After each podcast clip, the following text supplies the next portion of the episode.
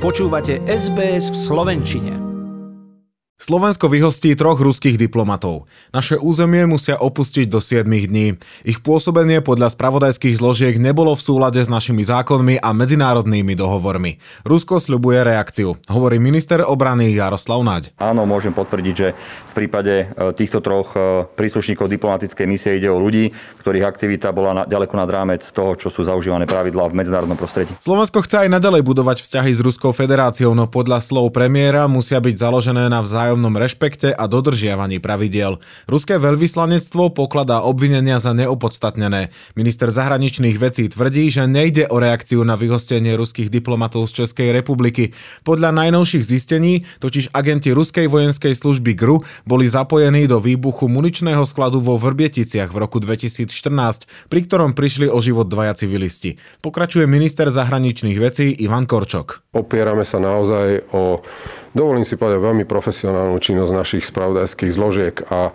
tak ako sme to urobili v auguste minulého roka, tak sme to urobili aj dnes po zvážení všetkých e, okolností.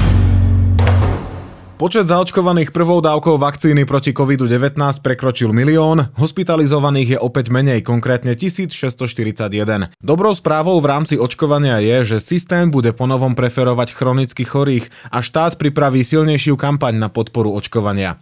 Čakáreň sa podľa ministra zdravotníctva nebude otvárať postupne pre ďalšie vekové kategórie, ako sa to dialo doteraz, ale v ďalšej fáze ju sprístupnia pre všetkých nad 18 rokov.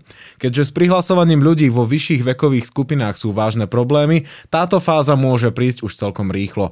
Stále totiž platí, že kým napríklad v takej Veľkej Británii je zaočkovaných 90% populácie nad 50 rokov, na Slovensku je zaočkovaných 50% populácie nad 90 rokov.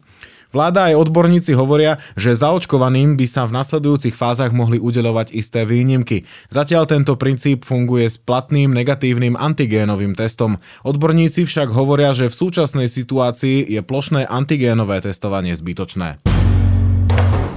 Neuplynul ani týždeň po uvoľnení opatrení týkajúcich sa rúšok či respirátorov a otvorenia niektorých prevádzok či služieb a vláda prišla s informáciou, že od budúceho týždňa môžu byť za prísnych podmienok otvorené terasy podnikov či fitness centrá.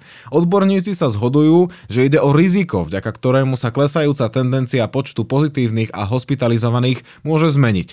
Odborník na zdravotníctvo Martin Smatana kritizuje vládu, že pri uvoľňovaní neuprednostnila školy a stále nepristúpila k aktualizácii realizácii covidového automatu, teda systému protikovidových opatrení, ktorý by mal byť pozmenený. Pre RTVS sa k navrhovaným zmenám vyjadril Martin Smatana. Napríklad už len to, aby sa nemohlo ísť do lepšej fázy skôr ako o dva týždne od poslednej zmeny. Nepozeráme sa na všetky kľúčové parametre, napríklad zaočkovanosť, čo sa ukazuje ako kľúčový rozdiel úspechu uvoľňovania v niektorých európskych krajinách.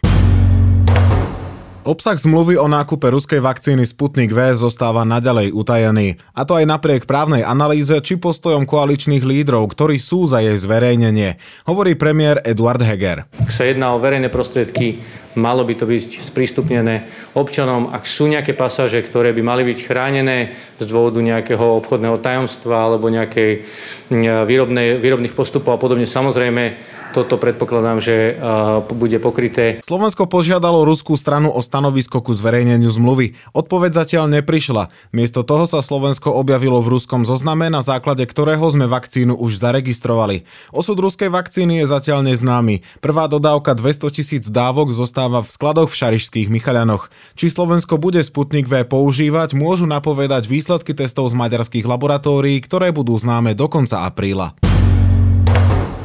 Včera oslávilo z té výročie významné športové podujatie. Národný beh Devín Bratislava sa prvýkrát bežal v roku 1921.